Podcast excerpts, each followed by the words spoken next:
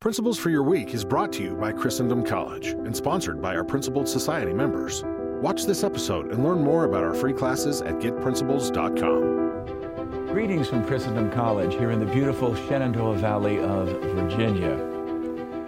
You know, travel in itself can be a great educational experience, especially in deepening our knowledge of history, of culture, and of course of our faith as well.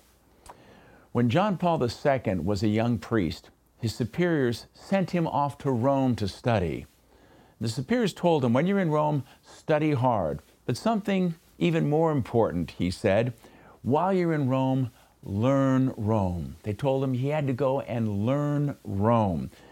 They said, after all, a degree can be earned in any city. But learning Rome while he was studying was a great and pivotal experience, a transforming experience for John Paul.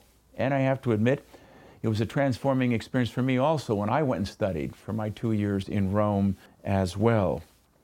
And this is one of the principal reasons, and that pun is intended, why we instituted, in a very special way here at Christendom College, a semester study abroad. This was so important for a whole host of reasons. Of course, Rome is the capital of Christendom.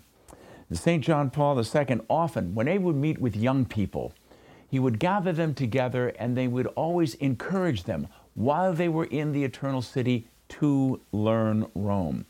Speaking to one group of young people, he said, My wish for all of you is that you may affirm your faith through this contact with the memorials of the apostles and the many monuments in this city which bear witness to the fruitfulness of the Christian message.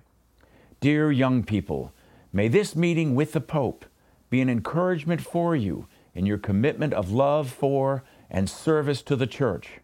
And as you return to your homelands, give your peers the witness of your faith in the risen Christ.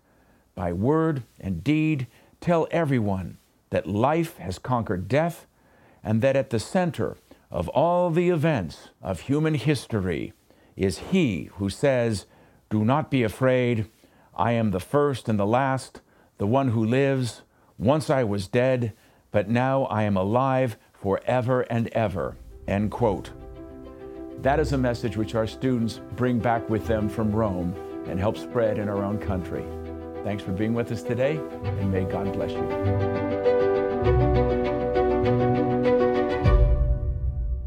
Thanks for listening.